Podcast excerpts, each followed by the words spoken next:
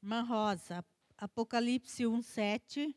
Vejam, ele vem com as nuvens do céu e todos o verão, até mesmo aqueles que os transpassaram, e todas as nações da terra se lamentarão por causa dele. Sim, amém. Marcelo, 1 Tessalonicenses 4, 26. Porque o mesmo Senhor descerá do céu com um brado, e com a voz de arcanjo, e com a trombeta de Deus, e os mortos em Cristo ressuscitarão primeiro. Nós vamos falar um pouquinho, né, sobre ah, algumas verdades bíblicas sobre a, a vinda de Cristo. Nos dias atuais, a gente tem visto que os sinais, eles estão acontecendo. Está mais próximo mesmo a vinda de Jesus. Ela está mais próxima do que a gente imagina. Claro, o que está acontecendo ainda, a Bíblia diz que é o princípio das dores.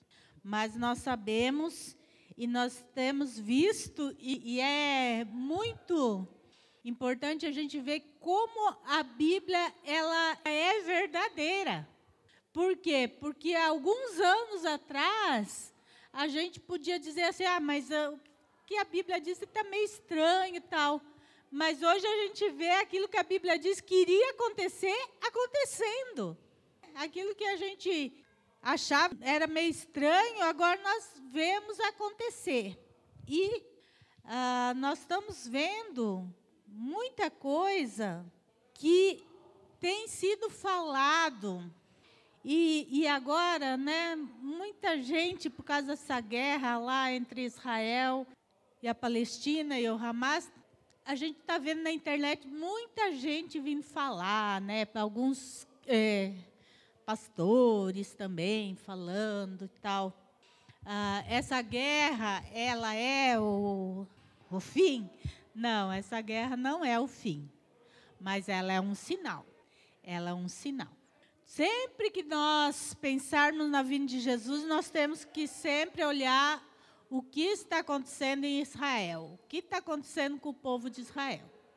Israel é um relógio para a igreja. Nós temos visto que o que, que está acontecendo nessa guerra.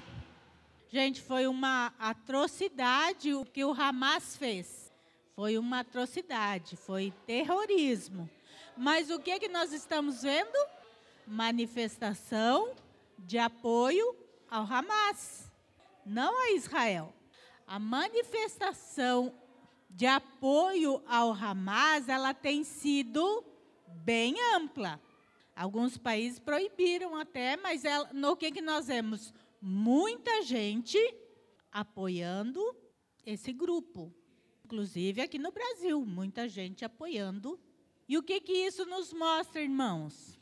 Que está crescendo no meio do, da, da sociedade uma coisa que tinha acabado depois da Segunda Guerra, por causa do Holocausto e o choque do que foi o Holocausto.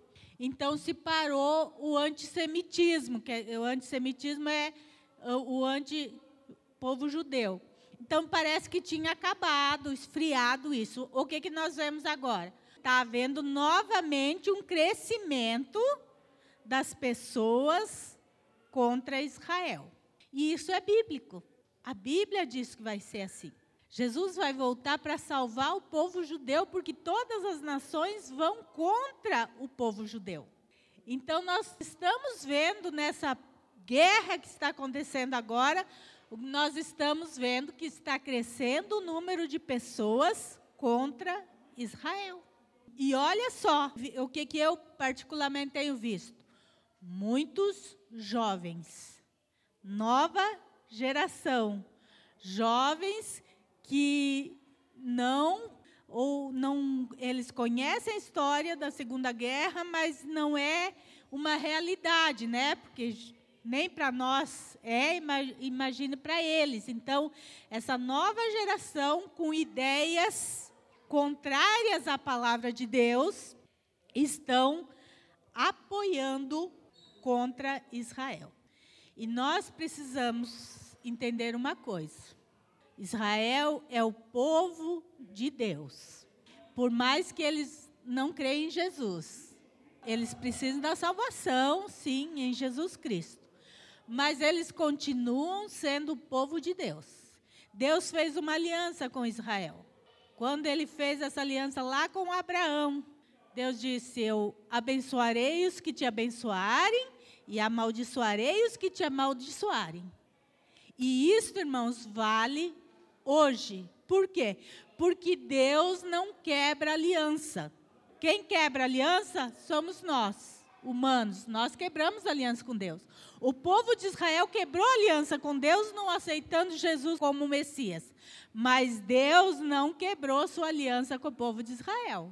Eles continuam sendo o povo escolhido de Deus, tanto que Jesus vai voltar com a sua igreja defender Israel, quando eles clamarem por Jesus. Então, eu estava falando hoje com o pastor, eu falei, eu me baseio muito nisso nessa promessa de, que Deus fez para Abraão: abençoarei os que te abençoarem, e amaldiçoarei os que te amaldiçoarem. Então, nós vemos, irmãos, que hoje há uma mentalidade contrária a Israel crescendo no mundo.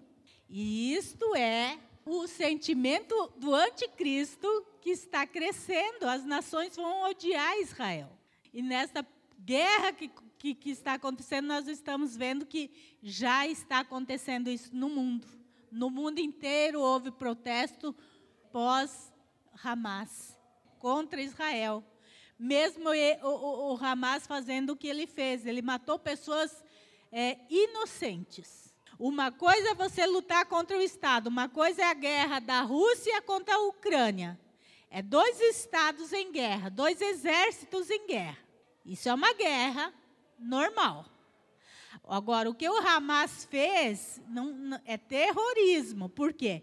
Porque ele matou pessoas inocentes. Ele não está brigando contra o Estado. Ele matou pessoas que não são do exército. Pessoas que estavam em festa. Pessoas na rua, andando de carro, nas, dentro das suas casas. Matou criança. O que, que uma criança é? O que, que uma criança representa de perigo, né?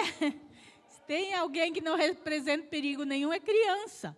Então, o que ele fez não foi uma guerra contra um Estado, foi uma guerra contra civil, pessoa civil.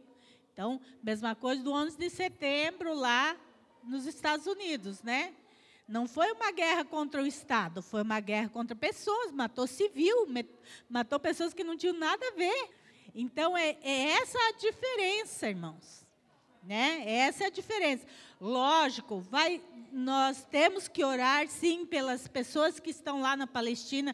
Estão morrendo crianças lá, estão morrendo pessoas lá também por causa da guerra. Estão sim, irmãos. São inocentes que são vítimas de um sistema que leva a isso. Toda guerra é injusta. Não há guerra justa. Já diz, é guerra, não é guerra justa. A diferença é que o Hamas usa as pessoas ali na Palestina como escudo. Então, Israel está avisando as pessoas para saírem porque vai bombardear. E o Hamas não deixa as pessoas saírem, para eles usarem como escudo, forçar as outras nações a tentar barrar Israel ali. Então, vocês vejam que, que é uma coisa tremendamente injusta, porque aquele que não protege os seus é pior do que qualquer um. A mãe que não cuida dos seus filhos é a pior pessoa do mundo, porque ela não cuida dos seus. A mesma coisa ali, o Hamas ele não está preocupado com o seu povo, ele está só preocupado em destruir Israel. Então, irmãos, nós vemos que a vinda de Jesus ela, ela é certa e existem alguns sinais que a Bíblia dá Claro que nós não podemos determinar dia e hora, porque isso Jesus disse que nem os anjos, nem ele sabia, só o Pai que sabe o dia e a hora. E esse negócio de marcar dia e hora é perigoso, que muita gente já se deu mal por marcar dia e hora da volta de Jesus. Isso é uma coisa humana. Nós temos o Davi Miranda, quem conhece Davi Miranda? Davi Miranda, fundador da igreja Deus é Amor, ele marcou dia e hora da volta de Jesus. Ele foi um dos que marcou dia e hora da volta de Jesus. Então, vocês veem. Se Jesus disse que ele não sabia, quem é um homem para dizer o dia e a hora que Jesus vai voltar? Então, a gente não pode cair nessa, mas nós vemos que vai acontecer. Nós vemos também a vinda de Jesus, ela vai ser visível. Tem alguns, e, e há poucos dias eu, eu, e o pastor estávamos ouvindo um pastor falando, e ele estava falando errado, porque ele disse que a vinda, a primeira vinda de Jesus, né, a, o, a, o arrebatamento da igreja, né, ela vai ser invisível. E não é isso que a Bíblia diz. A, a, vinda de Jesus, ela, ela vai ser visível. O arrebatamento da igreja vai ser visível. Então, vamos lá para um primeiro texto. É, 1 Tessalonicenses, capítulo 4, versículo 15 ao 17. Porque o mesmo Senhor descerá do céu com alarido e com voz de arcanjo e com trombeta de Deus, e os que morreram em Cristo ressuscitarão primeiro. Depois nós, os que ficarmos vivos, seremos arrebatados juntamente com Ele nas nuvens, a encontrar o Senhor nos ares, e assim estaremos sempre com o Senhor. Então, o que esse versículo nos diz? Que a vinda do Senhor, ela vai ser com, descerá do céu com alarido, com voz de arcanjo e com trombeta. Então, o arrebatamento da igreja, ele não vai ser invisível e ele não vai ser silencioso. Nós vamos ver um outro texto que também diz que todo olho verá. Esse arrebatamento da igreja, nós vamos encontrar Jesus nos ares. Jesus não vai pisar na terra. E é isso que as pessoas confundem. Elas confundem, então, que seria, e eu já vi até animações falando, que vai ser assim, de repente, estão dois, né? Um sobe, outro fica, né? Meio que uma coisa oculta, invisível. E não vai ser, não é o que a Bíblia diz.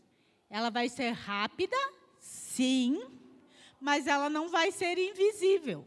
Só que nessa aqui Jesus, ele não desce à terra. Nós vamos encontrar com Jesus nos ares. E o texto diz que quem morreu em Cristo vai ressuscitar, e os que estiverem vivos, então, vão ser arrebatados para se encontrar com Jesus nas nuvens, mas vai ser com visível. As pessoas vão ver a igreja subindo, vão ver a vinda de Jesus. Vocês imaginem, hoje teve um eclipse, né? Não deu para ver muito que que está meio nublado o tempo, né? Mas Hoje teve um eclipse solar e a gente já. É incrível, né? Todo mundo viu. No Brasil inteiro estava para ver o eclipse hoje. Então, o que acontece no céu é algo visível para todo mundo. E se vocês imaginam um eclipse visível, imagine a vinda de Jesus buscar a igreja. Não vai ser uma coisa que ninguém vai ver. Não vai ser uma coisa visível. Vai ser rápido, né? como a Bíblia diz, como um, abrir e fechar de olho, mas vai ser visível. Todos vão ver a igreja sendo levada. Vamos ver também 2 Tessalonicenses 2:8.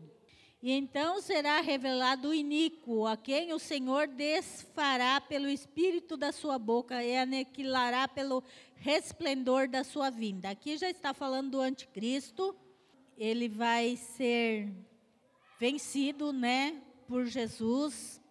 Mateus 24, 27 diz: Porque assim como o relâmpago que sai do Oriente e se mostra até o Ocidente, assim será a vinda do Filho do Homem. Então, o que, que está dizendo aqui? O relâmpago a gente vê de um lado até o outro. Ele é visível, não é? Ele é rápido. O relâmpago é muito rápido, mas ele é visível. A gente vê ele. E Jesus, aqui é Jesus falando que assim vai ser a vinda de Jesus. Ela vai ser rápida, mas ela vai ser visível. Então, essa doutrina que a gente vê muito falando por aí, que a vinda de Jesus vai ser em segredo, não é bíblica.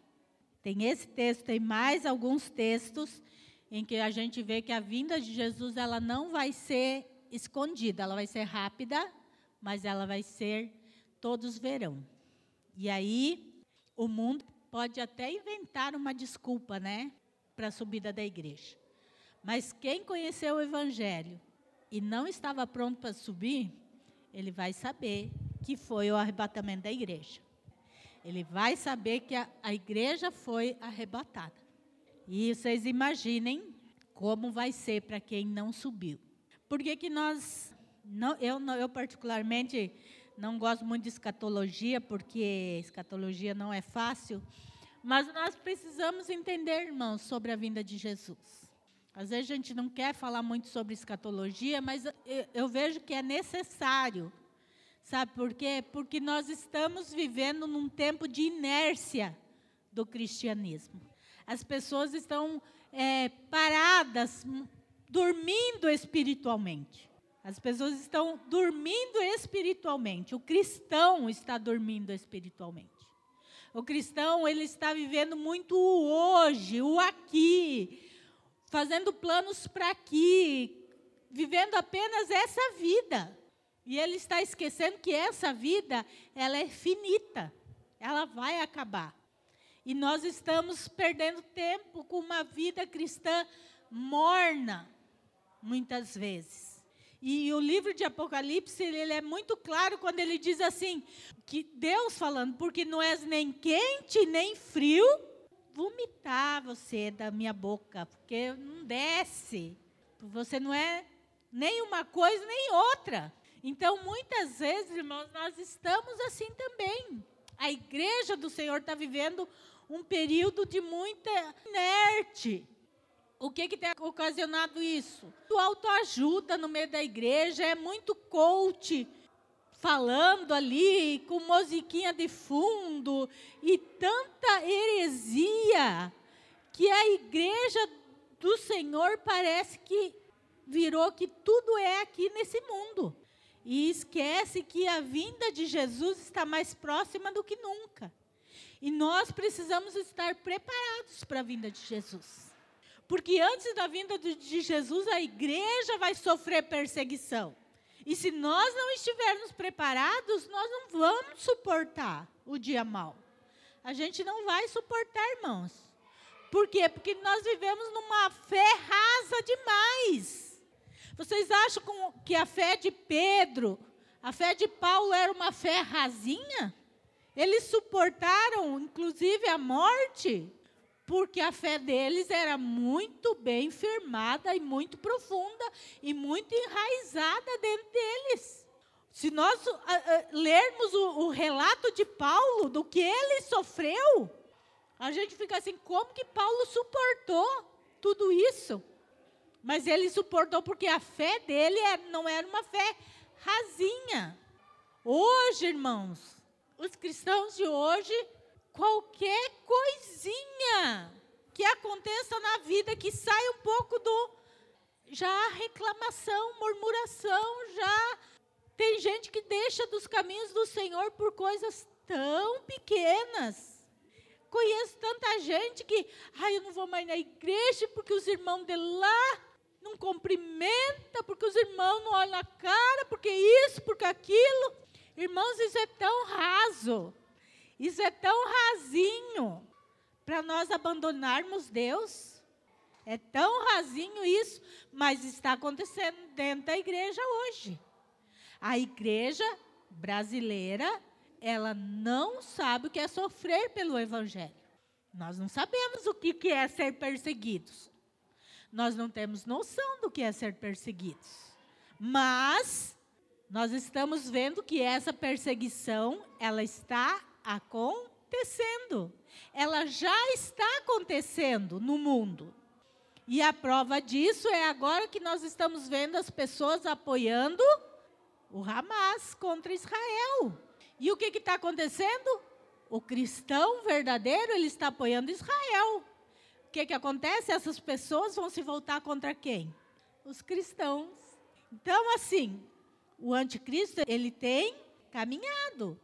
Nós estamos vendo que já existe lá em Dubai um templo de uma religião única. Já existe. É dos nossos dias, é atual. Então, quer dizer, existe um templo lá construído e você vai lá e presta seu culto, né? O judeu vai lá, o, o islami, o do muçulmano vai lá, o budista vai lá, né? O cristão vai lá, tudo no mesmo lugar. Será que isso é é uma coisa boa, irmãos? Não é. É a Babilônia. O que que acontece, irmãos? Eles estão incutindo na mente das pessoas apenas uma religiosidade. E quando nós somos apenas religiosos e não cristãos, só religiosos, tudo bem, eu aceito. Que problema tem? Eu ir no mesmo lugar do muçulmano, no mesmo lugar do budista, no mesmo. Tem problema nenhum. Porque é apenas religioso. Quando nós somos cristãos verdadeiros, a gente sabe, não. A Bíblia diz que não há comunhão da luz com as trevas.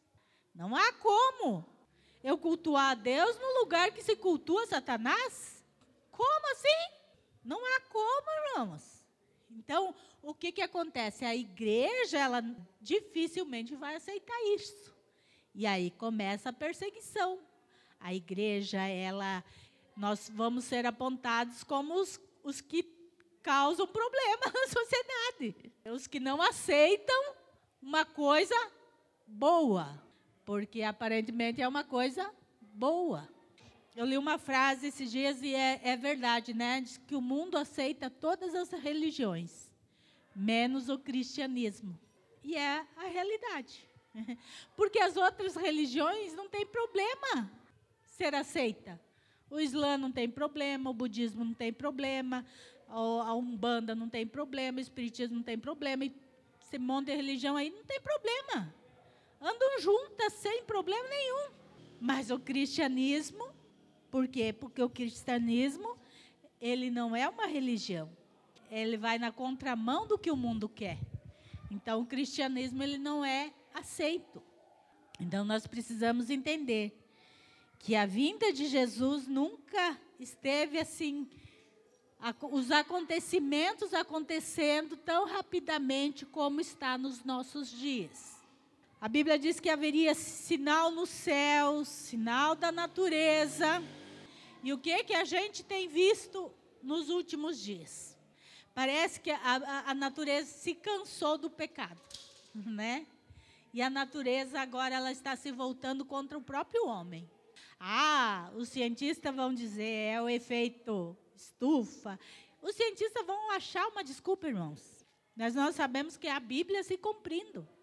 É a Bíblia se cumprindo. E a gente nunca viu tanta coisa acontecendo como está na natureza, como está acontecendo nesses últimos anos.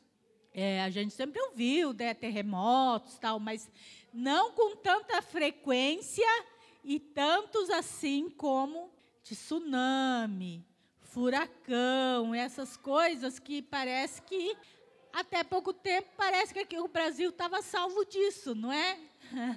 Eu sempre comentava com Isaías, ainda bem que não dá furacão aqui no Brasil, porque o Brasil não está preparado para isso. Vocês imaginem um tornado que nem dá lá nos Estados Unidos pegar uma favela aqui no Brasil. Sobra nada, gente, porque o Brasil ele não está preparado para esse tipo de coisa. Mas está mudando isso, né? Lá no, no sul já teve tornado, que nunca houve antes. Já está tendo. Domingo passado nós viemos, né? Na estrada estava ruim até para chegar no culto, a estrada cheia de árvore caída, galho caído. E eu falei para Zé, nossa, aqui na região está sendo feio o negócio, né? Pedreira está escapando. Daí, falei, é demais, né? Quinta-feira pegou pedreira. Quinta-feira foi um estrago lá na cidade. E parece que foi um, um tornado fraco, fraco né, nos padrões, mas ele pegou uma lista assim da cidade que foi, foi feio mesmo. Graças a Deus lá na minha casa não foi tanto. Mas ali na cidade arrancou portão, derrubou árvore em cima de carro, fez um transtorno na cidade. Até ontem à noite ainda tinha lugares lá em Pedreiro sem energia elétrica. Eu fiquei até quase meia-noite sem energia elétrica quinta-feira. E a gente tem visto, né? Vários lugares acontecendo. Então a natureza ela, ela está cansada já do pecado. E ela está dando os sinais da vinda.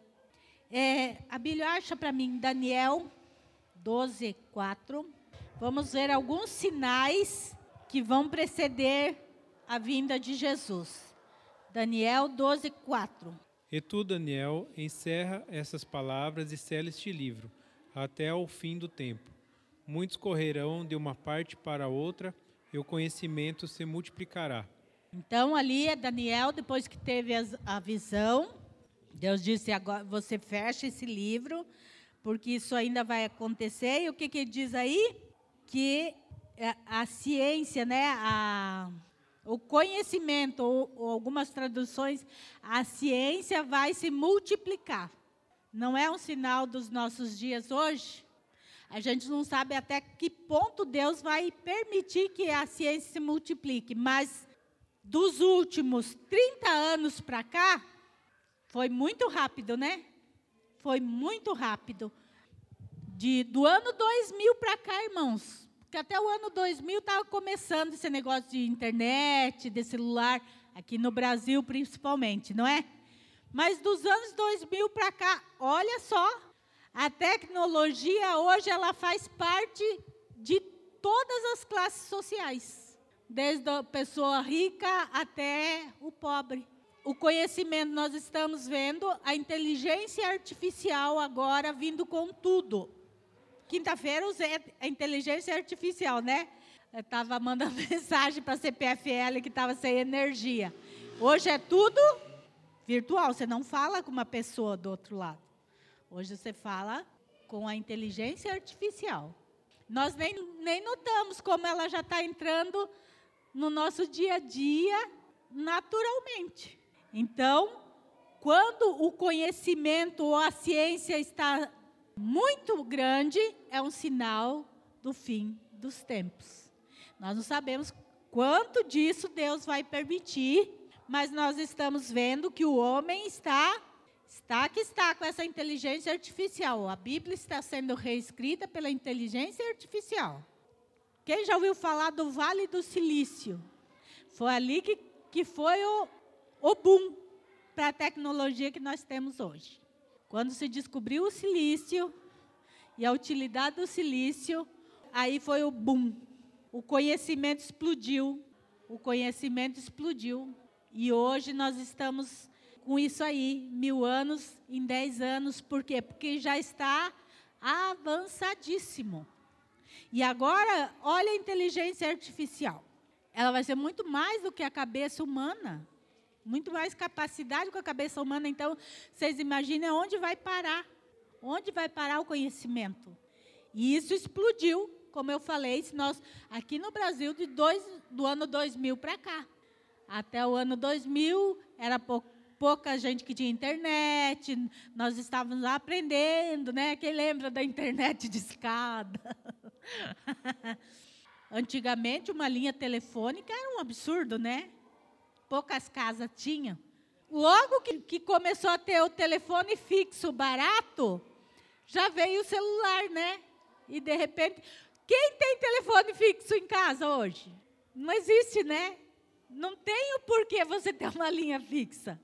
Para começar, a gente nem para em casa mais, né? A gente está sempre correndo de um lado para o outro. Telefone correria de uma parte para outra e aí hoje, então assim, ó, explodiu o conhecimento, explodiu rapidamente. Outra coisa, 2 Timóteo 3, esse texto vamos ler, irmãos, vamos achar que é bom a gente prestar atenção nesse texto. 2 Timóteo 3, do 1 ao 5. Sabe, porém, isto, que nos últimos dias sobrevirão tempos trabalhosos, porque haverá homens amantes de si mesmo, avarentos, presunçosos, soberbos, blasfemos, desobedientes a pais e mães, ingratos, profanos, sem afeto natural, irreconciliáveis, caluniadores, incontinentes, cruéis, sem amor para com os bons, traidores, obstinados, orgulhosos, mais amigos dos deleites do que amigos de Deus, tendo aparência de piedade, mas negando a eficácia dela. Destes, afasta-te. Olha, irmãos, não é o que a gente tem visto hoje, como as pessoas estão hoje, amantes de si mesmo. Nunca as pessoas foram tão egoístas como são hoje. Hoje as pessoas só pensam em si próprias e o resto que se dane. E a internet propaga esse mal muito bem. Você é importante e o resto que se lasque. Você tem que ser feliz e não importa o custo. É você, é você, é você e é você. Essa é a pregação que nós temos. Você, e aí os coaches que se põem a pregar a palavra, né? Tem a ousadia de falar que você é o centro do coração de Deus. Ó, oh, que bonitinho isso, né? Pastor David Leonardo. Duro que tem que chamar de pastor, né? Você fica bravo comigo, porque eu não quero chamar ele de pastor, mas tem. David Leonard falou isso aí. Que você é o centro do coração de Deus. Oh, que heresia. Mas é gostoso de ouvir isso. Não é gostoso de ouvir isso? Egoísta, você, você, você. Egoísmo. O que, que a Bíblia nos ensina? Ame o teu próximo como a ti mesmo. Ame os outros, não seja egoísta. Reparta com os outros. Se o teu inimigo tiver fome, dá de comer. Se tiver sede, dá de beber. Esse é o evangelho de Cristo. Ah, o mundo diz não, é você. Você, você tem que ser feliz. Se tiver que passar por cima do outro, não tem problema nenhum, desde que você se realize. Então, nós temos visto isso, irmãos amantes de si mesmo. Nunca o, a humanidade foi tão amante de si mesmo como é na atualidade. As pessoas estão cada vez mais egoístas, se preocupam só com elas mesmas. E o resto é resto. Avarentos. Nossa, como existem pessoas avarentas hoje em dia. Presunçosos, soberbos, blasfemos, é a realidade que nós vivemos hoje. Quanta gente que blasfema. Blasfemar, irmãos, é, é, é, é falar mal de Deus. É o que está acontecendo agora. As pessoas estão apoiando o Hamas, falando mal do povo de Deus. Eles não têm a vida eterna porque eles não acreditam em Jesus. Mas eles são o povo de Deus. Eles cultuam o mesmo Deus que eu e você. Eles não têm a salvação, eles precisam de salvação, eles têm a bênção nesta vida de Deus. Mas Jesus um dia vai vir quando eles clamarem por Jesus. Jesus vai vir salvar Israel. Olha a importância do povo de Israel. É a única nação que Jesus vai vir para salvar. Então Deus tem um compromisso com a nação de Israel. E quando nós blasfemamos contra a nação de Israel, automaticamente nós estamos blasfemando contra Deus. Cuidado com essa propaganda esquerdista por aí. Essa é uma visão da esquerda mundial. É acabar com princípios e valores. Na verdade, quando todas as nações vão pra, contra Israel, contra a nação de Israel, para aniquilar o anticristo e as nações, aí Israel vai clamar por Jesus. Aí Israel vai reconhecer que Jesus é o Messias. E aí Jesus vai vir, diz a palavra que ele vai descer no Monte das Oliveiras, e ele vai fender o Monte das Oliveiras, ele vai criar uma passagem para o povo fugir, e ele vai destruir o anticristo, né? Sopro de sua boca. Ele vai destruir o anticristo. Mas só quando Israel reconhecer ele como Senhor. como que eu estava falando hoje com o pastor, como que Israel vai reconhecer? Porque hoje, se falar de Jesus para um judeu, ele, né, ele não, Jesus para eles não é nada. Eles têm raiva de Jesus. Então, aí eu estava falando para Isaías, mas como que eles vão clamar por Jesus se eles nem como profeta reconhecem Jesus, né? Mas o que acontece hoje em Israel? O cristão está lá em Israel, né? O cristão, ele é uma parte integrante do turismo de Israel. E eu vi vários vídeos de, de muitos cristãos, um pouquinho antes da guerra, lá em Israel, cantando, cantando entre os judeus de Jesus. Então eles saberão a quem eles vão recorrer, porque eles ouviram falar de Jesus. Mas, irmãos, só vai acontecer no último ano. Lembra quando aquela passagem que Jesus fala assim: Jerusalém, Jerusalém? Jesus está falando isso. E Jesus fala: quantas vezes eu quis juntar vocês como a galinha junto os pintinhos, mas vocês não quiseram. Então, vocês não vão me ver mais até o dia que vocês disserem bendito que vem em nome do Senhor. Então é só lá. Mas Deus tem uma aliança com o povo de Israel. Por exemplo, o povo de Israel é um povo inteligente demais. As maiores riquezas do mundo são de judeus. A terra lá, se vocês forem ver, Israel e a Palestina, que são divisa, e Palestina, Irã, todos os outros países ali da região. Vocês forem ver, é inacreditável que Israel tem e os outros países não têm. Como que Israel consegue cultivar no deserto? Como que Israel consegue ser o que ele é? É a mesma terra. É a mesma terra. Mas o judeu tem uma aliança de Deus com o povo judeu. Israel é um dos países mais prósperos do mundo. Ele nasceu, foi novamente estabelecido como nação em 1948, depois da Segunda Guerra Mundial. Três dias, né? Três dias dele de sendo nação já entrou em guerra. Ele é próspero, ele conseguiu, há muitos anos atrás já, logo que foi fundado, dessalinizar as águas do mar. Por isso que Israel pode cultivar. Tem de tudo em Israel. Mas é deserto ali, é tudo ali é, é região deserta. Mas Israel não é. Ele é uma superpotência. O, o, melhor exército do mundo, por bem que ele falhou agora, porque humanamente ninguém é perfeito, o melhor exército do mundo é Israel. Melhores médicos do mundo é Israel. Então, irmãos, isso eu estou contando para vocês verem que quando Deus tem uma aliança com alguém, Deus mantém essa aliança mesmo que a pessoa quebre a aliança. Deus não revoga a sua palavra. Deus prometeu a Abraão que abençoaria a sua descendência.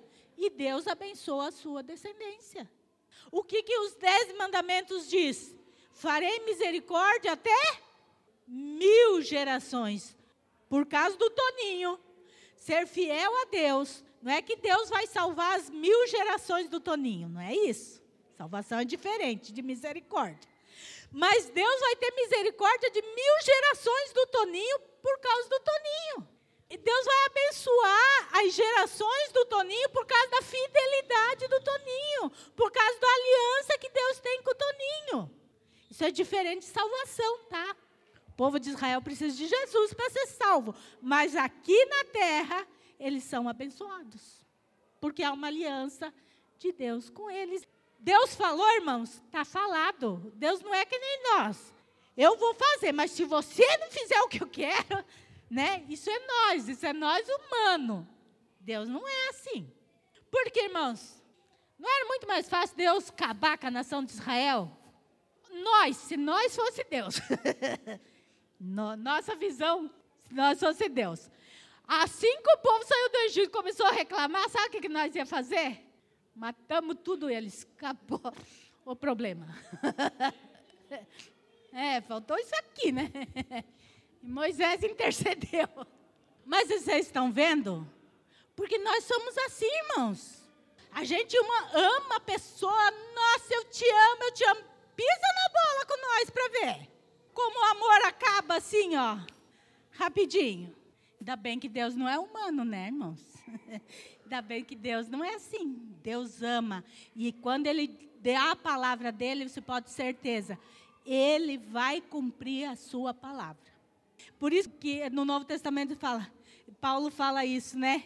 Ele é, permanece fiel, mesmo que a gente não seja fiel, ele é fiel. Ele permanece fiel, mesmo que nós não. A irmã queria perguntar? Então, é assim, a irmã falou do, do amor, né? Eu estive meditando esses dias lá. Como que é? Deus disse é, para a gente amar o próximo incondicionalmente. O amor, ele é incondicional.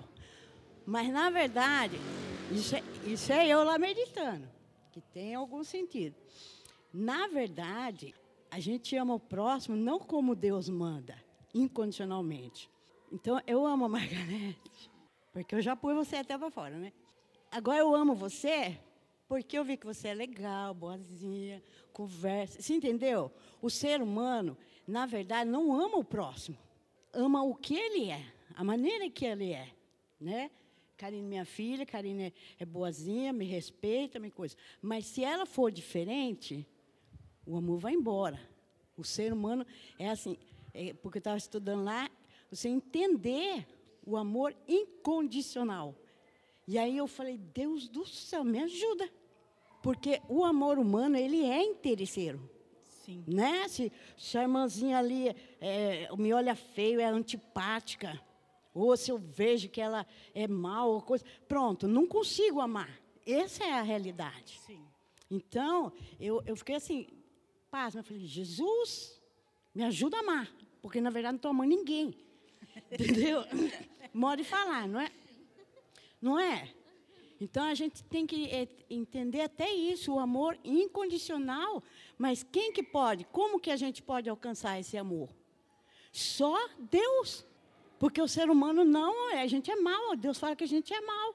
Então, o que, que eu entendi? Deus, eu tenho que buscar de Deus esse amor ao meu próximo, né? As pessoas que você conhece, até mais próximo, você ama, tal, mas se tem alguém ali, você ouve falar que ele é, é meio mal, até as pessoas que fazem mal, a gente odeia eles, a gente quer longe, entendeu? Então, esse negócio de amor é uma coisa que a gente tem que realmente buscar de Deus, porque a gente não ama ninguém, não. Entendeu? Você não, quer ficar, você não consegue ficar perto de uma pessoa mal, de cara feia, mal-humorada. E Deus manda a gente amar incondicionalmente. Aí eu levei um choque essa semana. Falei, Deus, a gente tem que buscar esse amor, Sim.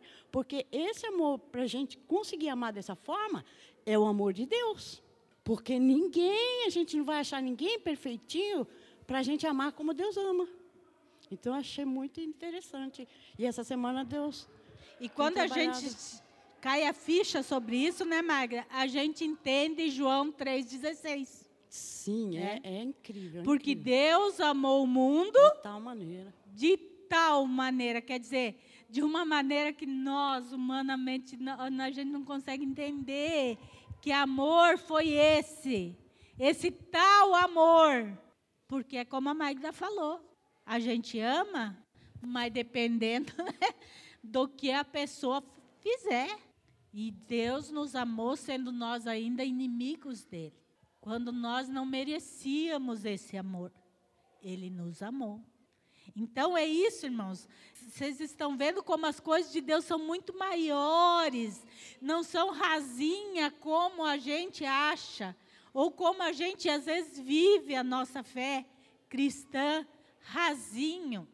Então a gente vê o mundo ele, ele cada vez está se tornando isso que o texto de Timóteo está falando, pessoas egoístas, desobedientes a pais e mães. Meu Deus, irmãos, meu pai tem 82 anos.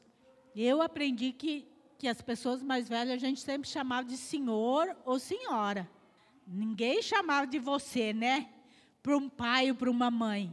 Eu nunca chamei meu pai de você, ou minha mãe de você, eu nunca chamei. E eu não consigo fazer isso, irmãos. Ah, mas o tempo mudou, tal. mas eu, meu pai e minha mãe, não consigo. O pai, o senhor, é sempre assim, eu não consigo. Pai, você, não consigo. Por quê? Porque nós somos criados com essa de respeitar mesmo as pessoas. Né? Nós somos criados, uma geração foi criada com base no respeito. Mas essa geração que está vindo aí, irmãos, nunca houve uma geração tão desobediente a pais e mães como nós estamos vendo, que não respeita. Não respeita. Criança de 10, 12 anos batendo de frente com pai e mãe, brigando igual para igual. Irmãos, meu pai não era de bater muito, apanhei dele sim, mas ele não era de bater muito. Fala que apanhei mais da minha mãe do que do meu pai. Meu pai. Mas meu pai dava uma olhada para nós, a gente já entendia tudo o que ele queria dizer, só no olhar dele ali. Ai, se nós quisesse discutir com ele. Ah, meu pai nunca bateu de vara em nós, mas tinha uma mão pesada, meu Deus do céu, pedreiro. Uma mãozinha pesada que meu pai tinha. Jesus. A mãozinha dele era torturante. Mas nós tínhamos aquele respeito. Hoje em dia, se você não cuidar, uma criança de 10, 12 anos está aí batendo com você de igual para igual. Aí hoje em dia não pode bater, não pode não sei o quê. Não pode. Gente, pelo amor de Deus. Quem já viu aqueles vídeos da criança fazendo birra e o pai e a mãe assim do lado da criança ali? Porque hoje em dia a birra é normal, né? É algo normal da criança, você não pode intervir na birra da criança. Acabou, eu acho que. Porque a, a, a gente que tem que criar os nossos filhos.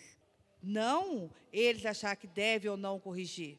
É eu, a, eu acho hoje. que esse negócio tem muita coisa, ah, não pode dar uma palmada. Lógico que pode.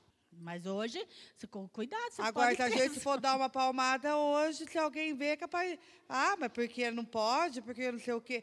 Ô, gente, eu vi, eu vi numa criação que a minha mãe falava, a gente, na hora, já não precisava falar mais nada. Hoje, eu já vi filho falando para a mãe assim: ah, se você bater em mim, eu vou lá no conselho tutelar. Conselho Eu tutelar. já vi isso, gente. Eu acho um absurdo. É, por quê? Porque está sendo ensinado, né? Né, Então, Então, eu acho assim que hoje está difícil, viu? Por isso que tem muitos jovens aí fora, pastor, eu falo a verdade. Tem muitos jovens aí fora, aí você vê que crianças, jovens, no vício da droga, do álcool, por quê? Porque eu, na minha época não tinha tanto assim. Hoje, hoje dobrou, porque hoje o pai não pode corrigir o filho, não pode pôr- ensinar um filho a fazer nada. E a gente vê que hoje as crianças, hoje você vê que tem muito adolescente aí fora que está no meio do vício, porque assim, pai não pode corrigir um filho, pai não pode educar um filho mais, é, é- é o Estado tirando o direito de pai e mãe. de pai e mãe. É, a gente, que nem eu estava falando da birra, né? Porque agora birra é, faz parte do crescimento da criança. Então você vê a criança no shopping gritando, esperneando a mãe lá, esperando passar a birra da criança. Olha, uma coisa que eu, eu sempre tive pavor de, de birra. Nossa. Eu falava para os meninos, vocês podem até fazer, mas quando chegar em casa, é, vai ser uma vez só. né? Aquelas crianças que vai no mercado e se não dá o que tem, bate. Nossa, eu, eu sempre falei para os meninos, nunca façam isso. Se vai ser uma vez só que vai fazer. Nenhum dos dois nunca fez. E aí o Fernando, uma vez a gente saía e ele via ele, mãe, eu vou pegar aquela criança. eu não aguento esse negócio aí. Gente, mas hoje em dia tudo é normalizado e nós estamos criando desobediente a pais e mães ingratos. Quantos filhos ingratos hoje? Os pais fazem da tudo e mais um pouco pelos filhos. E os filhos estão sempre dizendo que é pouco, que quer mais, que não sei o quê, que não sei o quê, que o pai não, não, não dá uma, o que eles querem. Então, sempre querendo mais, sugando. E sanguessuga. Está cheio de sa- filho sanguessuga por aí. Porque o Estado interferiu em algo que não devia interferir, que é na família. Os pais, por quê? Porque os filhos, eles aprenderam que eles podem. E o que, que a gente vê hoje? Por se multiplicar a iniquidade, o amor de muitos se esfriou. Filho não ama mais pai, pai não ama mais filho. Por quê? Porque ficou algo tão assim, porque, como a Magda falou, como você vai amar alguém que só te maltrata? É difícil. É difícil até para um pai, claro que pai e mãe, eles sempre vão amar os filhos. Independente de qualquer coisa, pai e mãe sempre vai amar. Mas, gente, é, é, tem horas que a gente, mesmo sendo pai e mãe, tem que se afastar. Então você vive a tua vida lá, que eu vou viver a minha vida aqui. Porque não dá para conviver junto. Então nós estamos vendo se cumprir diz sobre a vinda de Jesus. E essas coisas começariam a acontecer. Nós vamos ver aqui, ó, que fala traidores, obstinados. Nunca houve uma sociedade tão obstinada como é hoje, obstinada para as coisas ruins. E eu eu fico indignada com essas pessoas que têm, é, né, como eu falei para vocês, estão ali apoiando o Hamas. Olha a hipocrisia. Eu estou falando, irmãos, porque eu tenho sobrinhos meus, meus sobrinhos, apoiando o Hamas contra Israel, que são esquerdistas, filosofia da esquerda lá, né?